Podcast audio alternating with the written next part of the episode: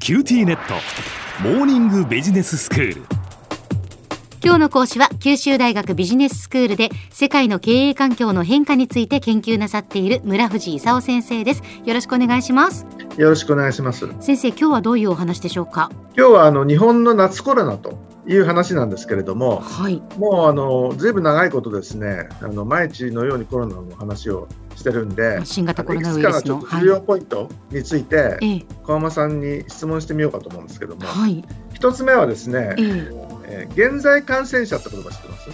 ますなるほど結局その新型コロナウイルスも陰性になったりその退院したり職場復帰したりっていう数ではなくて現在の感染者数っていうことですね。累積感染者マイナスうん、累積死者マイナス累積回復者はい。っていうのを現在感染者数って言うんですようーん。で現在感染者数が4月の末に1万人くらいになったんですよ。ええええええであの7、8月くらいにあの2番目のピークが来たでしょ。はいあの1万あの4000人くらい行ってはい。で今のあの現在感染者数って5500人くらいまで9月26日時点で減ってんですよ。ほんほんほん。でそういう意味ではその8月のピークのもう半分くらいにえあえの減ってきたと。はい。じゃあ2つ目の質問ですけども日本の死者うんっていうのは9月26日時点で1546人くらい世界とかアメリカってどのくらい死亡してるかご存知ですかああニュースで届いていましたね。届いてますよねはい。あんまりいろんな数字が出てくるんでそうなんですよ。 数字は覚えてないでしょえええ日本がその1500何人っていうところで、えはい。世界は100万人くらい死亡しててええでアメリカが20万人くらいなんですよはい。で3つ目の話として10月1日からええ3ヶ月以上の長期滞在者を日本が受け入れるとはい短期の観光客は受け入れないはい。というのが現状なんですけれどもええええ去年の2019年で3ヶ月以上の長期滞在者っていうのはええ59万人くらいいたんですよはい。一方短期の観光客として来る人は2781万人いるんですよ五十倍ぐらいってことですね。 50倍くらいいるんですよでええ今回の,、あの3ヶ月以上の長期滞在者受け入れってはい。 1日あたり大体1000人くらいまでとか言ってるんですよ。で今あの PCR 検査空港でどのぐらいやってるかっていうとええ1日あたり1000件とか2000件くらいはい。でそれが長期滞在者用だとするとねうん。短期観光客を受け入れるにはその50倍くらいの検査を空港でできないと受け入れられないとはい。いうことは結構ハードル高いとうん。いうことですよね。はい。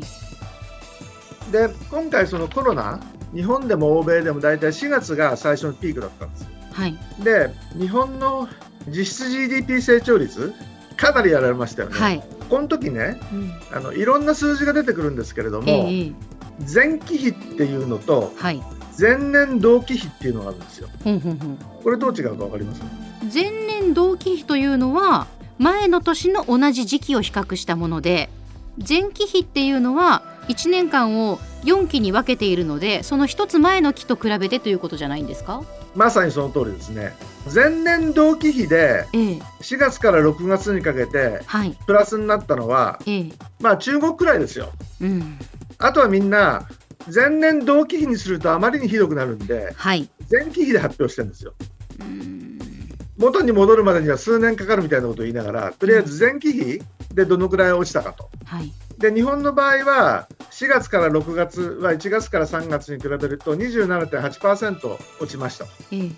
でそういう意味じゃなんか数字が出た時にねええそれって前期比の話なのか前年同期比の話なのかうんそれから3ヶ月の話をしてるのか年の話をしてるのかはいはいいうことで数字が全然違ってくるんでねうんちょっと注意が必要ですねなるほど先生はちなみにどこに注目して見てるんですかそういう数字を。同じに比較したらどうなのかうんということですよねということは前年同期比っていうことですか。本当は前年同期比ですけど前年同期比はあまりにみっともなくて出せないんでねうん、前期比でみんな出してるわけですよええだけど中国は前年同期比それでもプラスになりましたうんでそういう意味じゃ2020年でいうとねええまああのざっくり言うとみんな大体あの5%マイナスくらいですようんでこれって感染者数に比例してるわけじゃなくてねええ感染者数がどのくらいでも同じくらいロックダウンしたりねうん休業要請やったりするんでねはい、結局みんな同じくらい下がるんですようん、じゃああの企業への影響ですけどはい、休業要請とか出したじゃないですかええ、でその失業させたらいかんということで日本としても雇用調整助成金出したりしてねはい、休業要請を支援するというようなことやりましたけどええ、アメリカっていうのはいらないと思うとすぐクビにするんですよはい、でそういう意味ではその3月に4.4%だった失業率が4月に14.7%まで一気に上がっちゃったわけですよええ、ところが日本っていうのは失業させないために休業させといて休業手当をちゃんと払ってって言って雇用調整助成金を出しちゃうんですええ、ヨーロッパも日本と同じパターンええ、日本はヨーロッパより随分失業率が低くてヨーロッパは日本よりも随分高くてはい、 7%台がヨーロッパなんですけども、うんヨーロッパの3月は7.4%こはい、れはアメリカと違って日本もヨーロッパも失業させないんですようん、アメリカの場合は失業させて失業した人に払うとうんやっぱり先生あれですねこう数字がいろんな数字が出てきますけどその数字が何を意味しているのか何を指しているのかっていうところをきちんと見ないといけないですね。うんあまりに毎日ねええコロナの話が出てるんでね、はい、その中で何が一番重要なのかっていうう、んいくつかのそのキーポイントをええ眺めないとねはい、飲み込まれちゃってねうん何の話してるのか分かんなくなっちゃうで現在感染者ってのは結構重要なんですよええ今どのくらいいるかによってねうん病院がどのくらいいっぱいになってるかはいという話になってくるんでね、ええまあ、結構増えたように見えても、うん結構回復して病院にほが結構空いてるようだったらねええそんなに危機ってわけでもないんですよそういう意味じゃあいつも見てる数字が一体何なのかうんということは結構重要ですねはい、では先生今日のまとめをお願いします。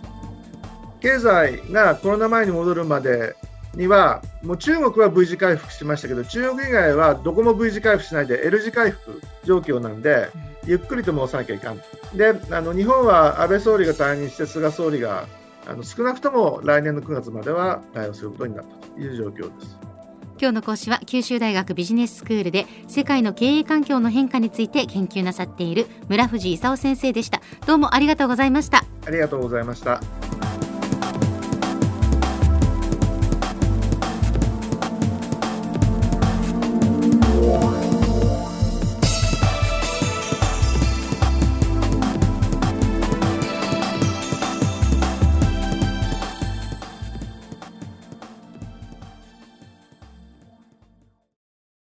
キューティーネットビビックにしてから毎日必ず実家の父と母からビデオ電話がかかってくる元気で毎日だからそう変わんないよ痩せたかで毎日だからそんなに変わってないって早く子離れしてくれ